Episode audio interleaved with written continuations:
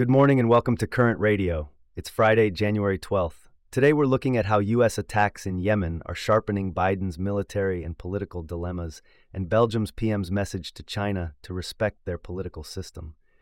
Plus, Ukraine and Russia claim they want the war to end, but experts say peace talks are far off, and the Biden administration awards a hefty $623 million in grants to build out an electric vehicle charging network.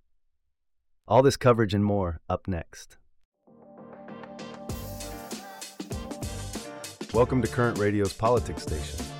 Please enjoy today's selection of political news. U.S. and British airstrikes against Iran backed militants in Yemen have marked a significant escalation in the Middle East conflict. This comes despite President Joe Biden's efforts to prevent a wider war. Abby, our foreign policy expert, is here to discuss this development. Abby, what's the significance of these airstrikes? Well, Michael, these airstrikes represent a critical juncture in the Middle East conflict. They're a response to a series of attacks by Houthi rebels on commercial shipping in the Red Sea. These attacks, believed to be orchestrated by Iran, have been seen as a pressure campaign against Israel and the U.S.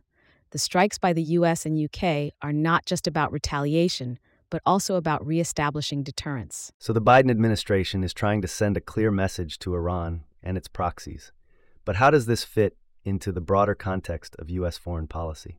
The Biden administration has been trying to avoid getting drawn into a new Middle East conflict, especially with U.S. troops in the firing line in Iraq and Syria.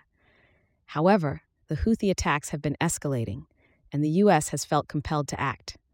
The hope is that by reestablishing deterrence, the Houthis, and by extension Iran, will step back, avoiding a more dangerous escalation. But there's a risk of retaliation, isn't there? And with pro Iranian groups spread throughout the Middle East, the potential for a wider conflict is a real concern. Absolutely, Michael. The Middle East is a volatile environment, and the potential for retaliation is a realistic and dangerous possibility. The U.S. has limited capacity to exert its will on the Middle East, and recent history has shown that military action can have unintended consequences. And all this is happening against the backdrop of the 2024 presidential election campaign. How do you think this will impact Biden's reelection bid? Well, Michael, the political implications are complex. On the one hand, Biden is being criticized by Republicans for not acting sooner. On the other hand, he's also facing criticism from within his own party for his decision to carry out airstrikes without congressional approval. If the strikes work and stabilize the situation, he may not get the credit. If they don't, a dangerous escalation could prove politically ruinous. So it's a delicate balancing act for Biden. Thanks for your insights, Abby.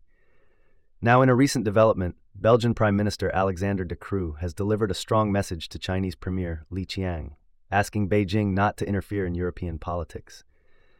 Abby, our correspondent for Current, is here to shed light on this matter. Abby, what can you tell us about this? Thank you, Michael. This statement from De Croo comes in the wake of a scandal that has been rocking Belgium recently. Frank Creyelman, a lawmaker from Belgium's far right Vlaams Belang party, allegedly received money from a Chinese spy with the intention of influencing Belgian and European politics. De Croo's comments seem to be a direct response to this incident. That's quite a serious allegation. How has this impacted the relationship between Belgium and China? It's certainly strained, Michael. De Croo, who is currently in Beijing for a two day state visit, has stated that he will convey his concerns about Chinese interference in EU politics. He's also expressed his intention to discuss human rights and the respect of each other's political systems. And this comes at a time when the EU and China are already experiencing a number of hurdles in their relationship, correct?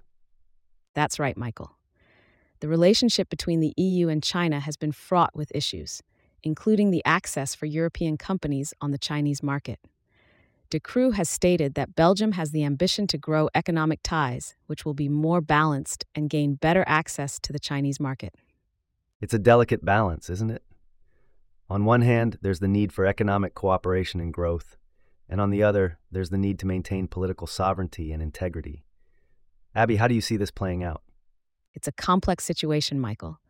The EU and China are major global players, and their relationship has wide reaching implications. It's clear that both sides have significant issues to address, and it will be interesting to see how these discussions evolve in the coming months. Indeed, it will be. Thanks for your insights, Abby. Now, shifting our focus to Ukraine, it is set to pitch its peace plan for ending the war with Russia to allied national security advisors in Switzerland. However, experts suggest that neither Russia nor Ukraine is ready for peace talks yet.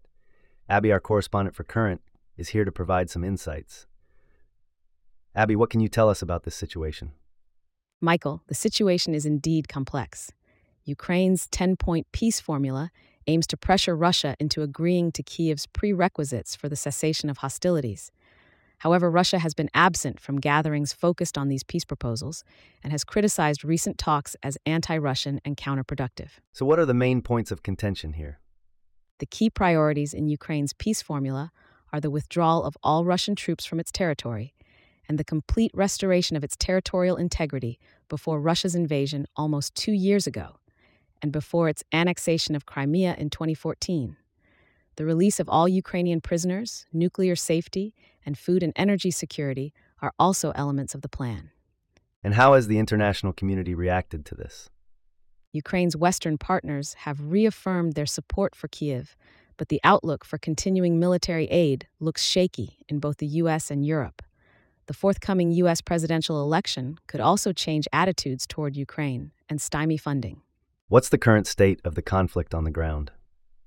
Fighting remains intense in southern and eastern Ukraine, where Russian units are deeply entrenched, preventing Ukraine's forces from making significant advances.